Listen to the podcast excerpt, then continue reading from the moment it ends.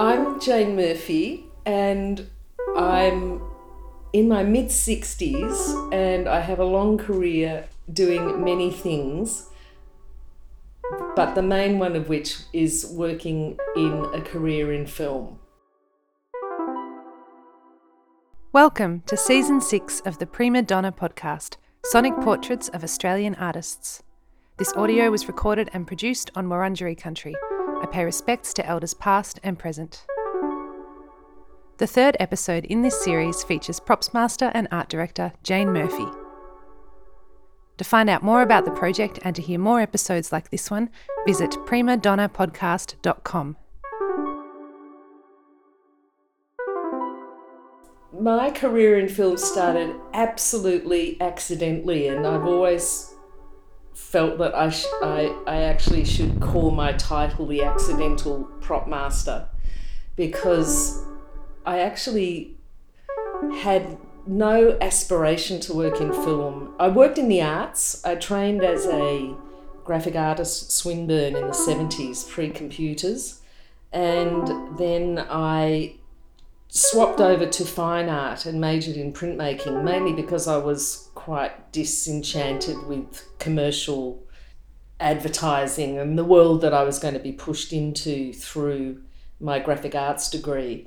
Part of that meant that I also came into contact with community art.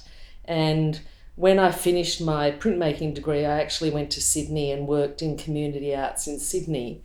And I lived in Sydney for 20 years or so but for payment, I basically mainly worked within social issue employment. I worked within a women's refuge. I worked within a domestic abuse refuge in Melbourne. And then I, in Sydney, I also worked in a refuge for women with drug and alcohol problems. So you know, while I was, was still working within my community arts practice, I was actually working in a completely different field for money because community arts does not really pay the rent. But one night I just happened to be at a dinner party with a friend and I was sitting next to a woman who I'd never met, and you know, we did the old, What do you do? What do you do? And she said to me, Well, what do you do? And I said, Well, I trained as a graphic artist, and I was about to launch into the fact that I did nothing like graphic art. She immediately said, Oh, I need a graphic artist. Can you start on Monday? So I I sort of said, Well, what doing? And she said, Oh, I'm making a film about Nellie Melba, and I need someone to recreate all the graphic props so the theatre programs, the theatre posters, the newspapers. And I don't know what possessed me, but I was just I just was in a yes mood, and so I just said, "Sure, I'll give it a crack."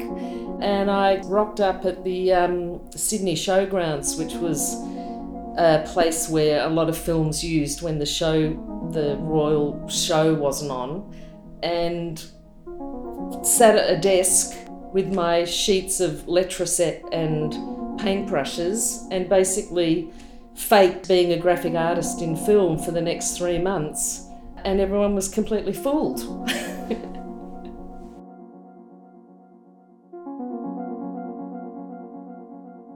Some of the most enjoyable jobs for me don't necessarily end up being the most successful finished project, but I would say a career highlight in terms of really, really having such a fun process.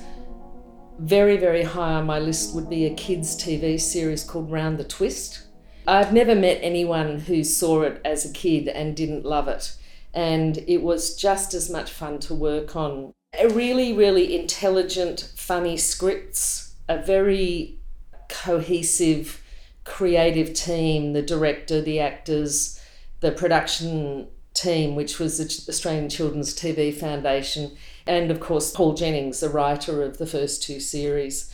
Really, I mean, it was like everything just came together in the perfect storm. The designer, a woman called Peter Lawson, who has just retired from 10 years at Neighbours, the absolute joy of going to work every day and working on those scripts with that team. It was just a really, really fun project and one that I think I always put it at top, the top of my list. Probably the second one in terms of fun, and when I talk about this, it always comes back to the script. If the script is good, the project's good. And so, probably number two on my list would be Muriel's Wedding, which was a feature film, not a series, but PJ Hogan's first feature. Very unknown director and writer, but just the most brilliant, brilliant script. Very kind of shaky start. It wasn't smooth sailing from day one, but it was just an absolute joy to work on because of the intelligence and the humour in the script. So that would probably be number two. And if I'm going to go on to number three, I'll do three. Probably the most recent one would have to be The Dressmaker, which again, an adaptation of a book, but a very good script.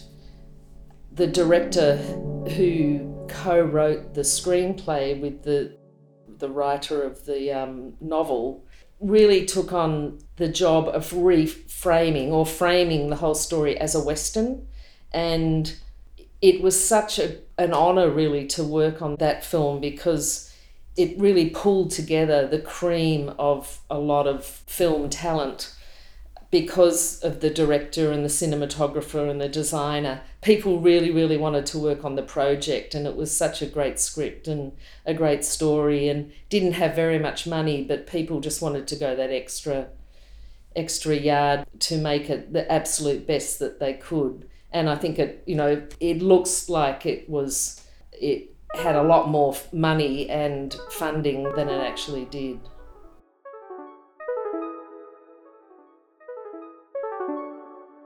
props usually are something that people don't notice. and in a way, that means we've done our job.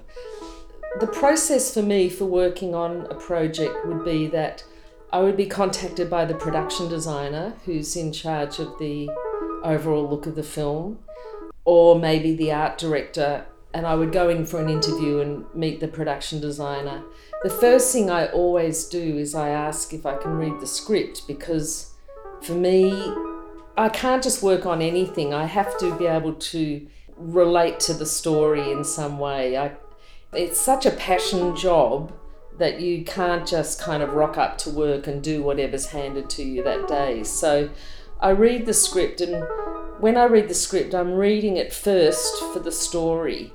And I, I don't know what it is, but there's something about the way that my head, or, and I think this is the same for any props person, there's something about the way we read the script that when you are reading it, you're actually putting yourself right into the middle of the story and you're almost kind of acting it out as you're reading it.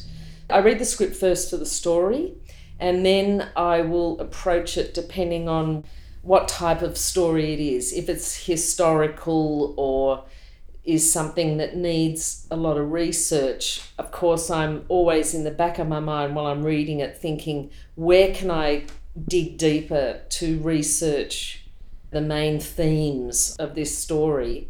So, if something's historical, of course, over the years I've kind of, I mean, it's not like a black book, but I have a file of resources that I can tap on to get more information about that era or specific things that might need attention. You just can't use another film to research. You actually have to go to the people who are the experts in the field.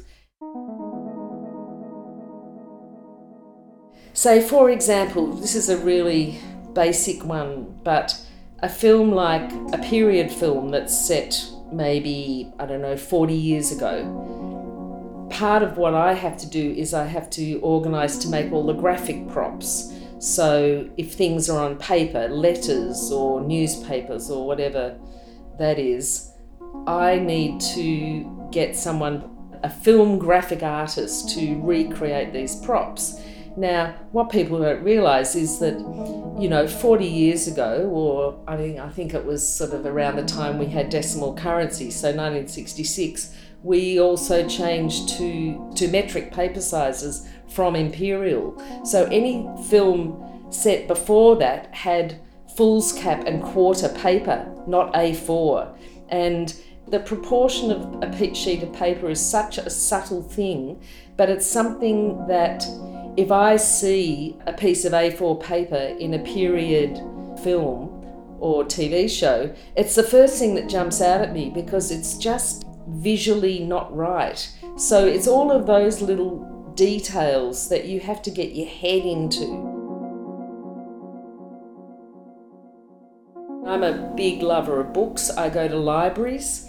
I don't just research everything through Google. I actually will go into RMIT Library or the State Library of Victoria and actually talk to the librarians, go into the archives, go into the graphic archives, stuff like that, and actually really research the visual period so that I at least have a benchmark in my body for that project so that I can kind of make sure that all of these visual clues are as accurate as possible.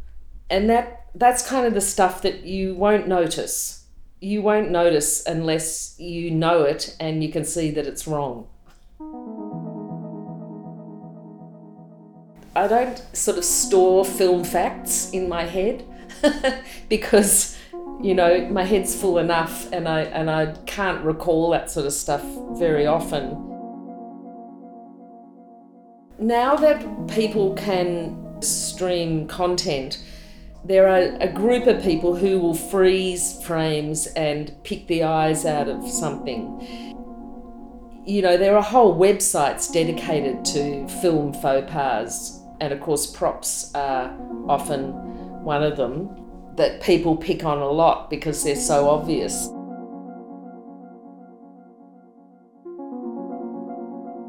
One thing I can say is I can go to the movies and watch a film, and even though I know how something is done, and I, I remember one instance going to the cinema to watch Chopper, which was such a brilliant film, and feeling so ill at the violent scenes, even though I know exactly technically how that's done for film, I nearly fainted with the horror of it like I still get really, really affected, even though I know the technology and the techniques. I can suspend my disbelief when I'm an audience member.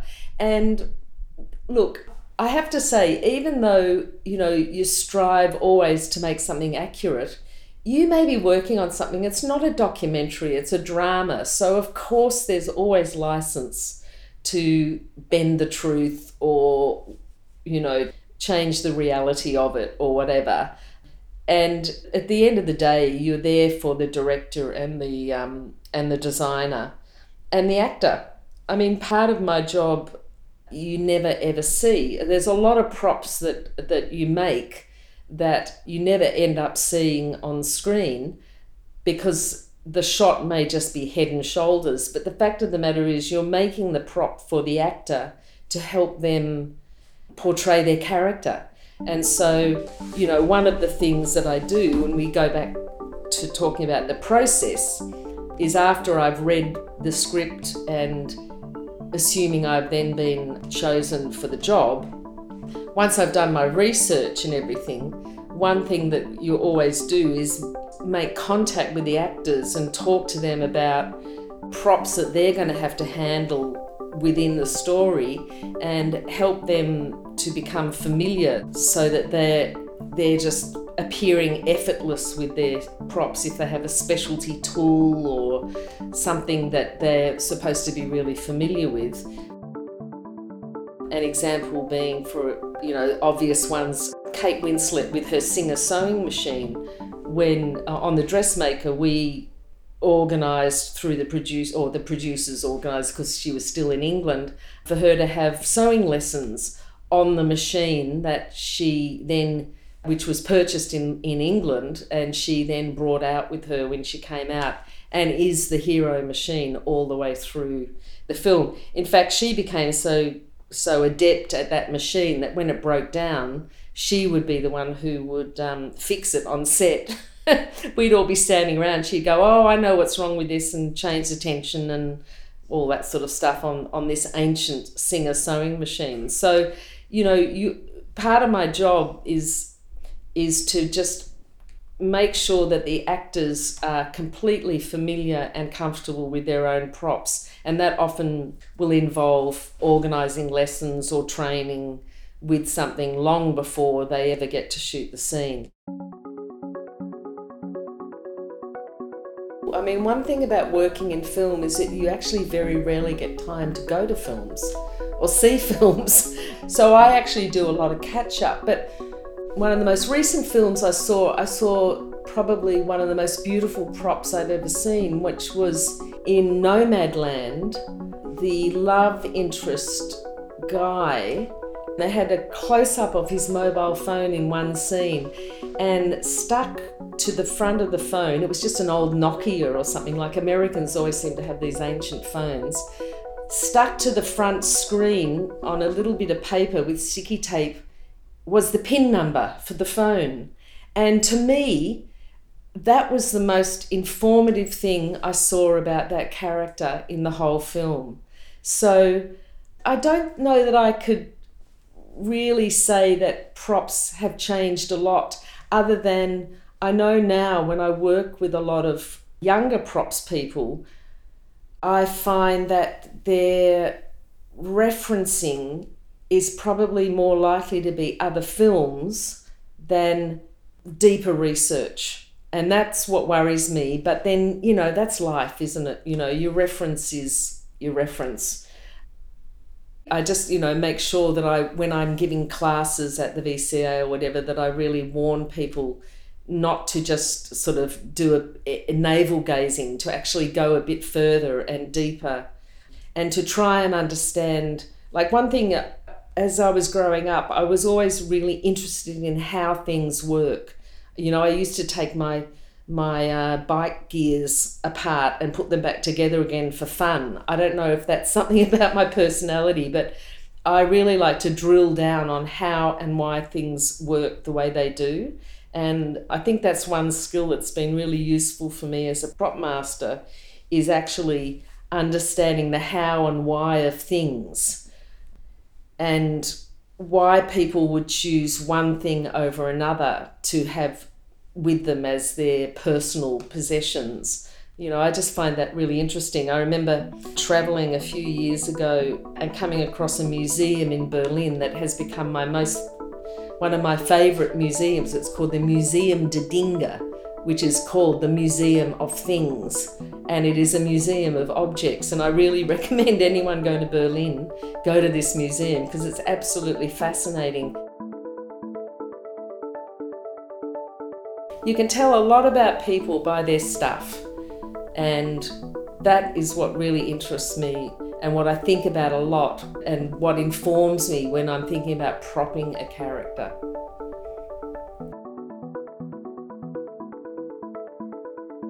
An art department is made up of many, many people. So you have your production designer who's in charge of the overall look, and then you have your art director who's in charge of translating that, you know, getting the people on to actually make that happen and managing the budget. And then you have your set decorator, which is a person who's in charge of creating the environment informed by the production designer and then you have the props team which are in charge of the personal props and some of that can just be things they keep in their handbags there's no hard and fast rule about how things are divided up amongst this team in a way there are some jobs where the props person might say get a piano for a character if it if they're a pianist though you would say, well, that's a really large piece of furniture, so why isn't the set decorator doing that? But if it's a piano that is something that is so specific to that character, sometimes it gets given to the props master because it is something that really portrays that character in terms of their things.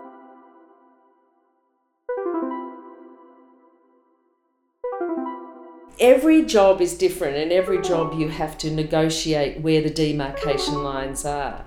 So, say with Muriel's wedding, that was made back in the days where the art department was not as uh, extensive as it is now in a lot of ways. So, in fact, in Muriel's wedding, there wasn't a dedicated props person.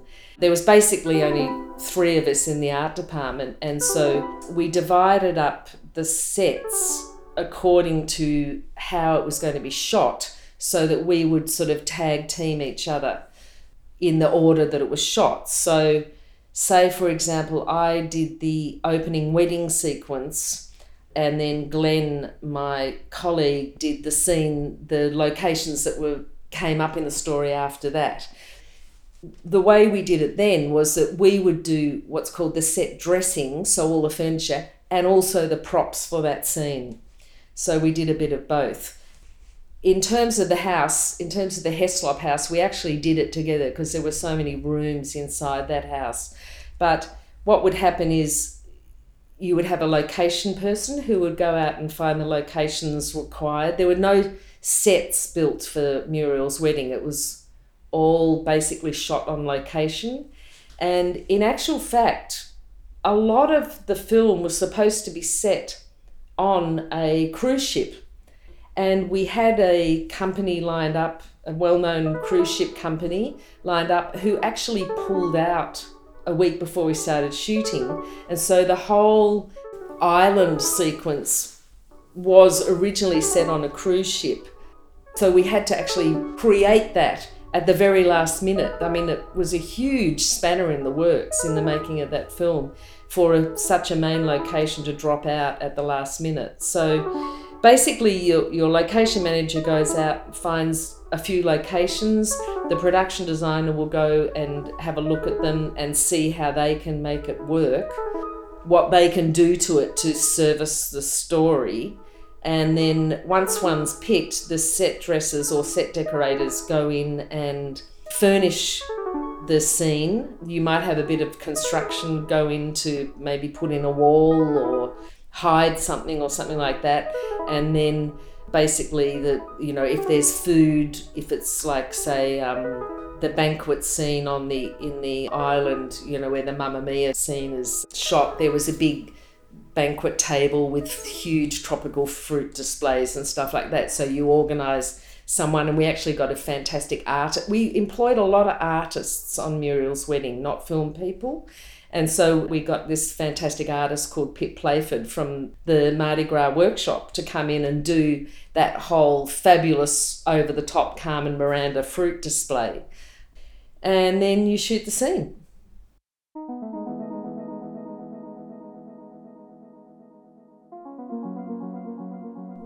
You've been listening to the Prima Donna podcast. To find out more about this project and to hear more episodes like this one, visit primadonnapodcast.com.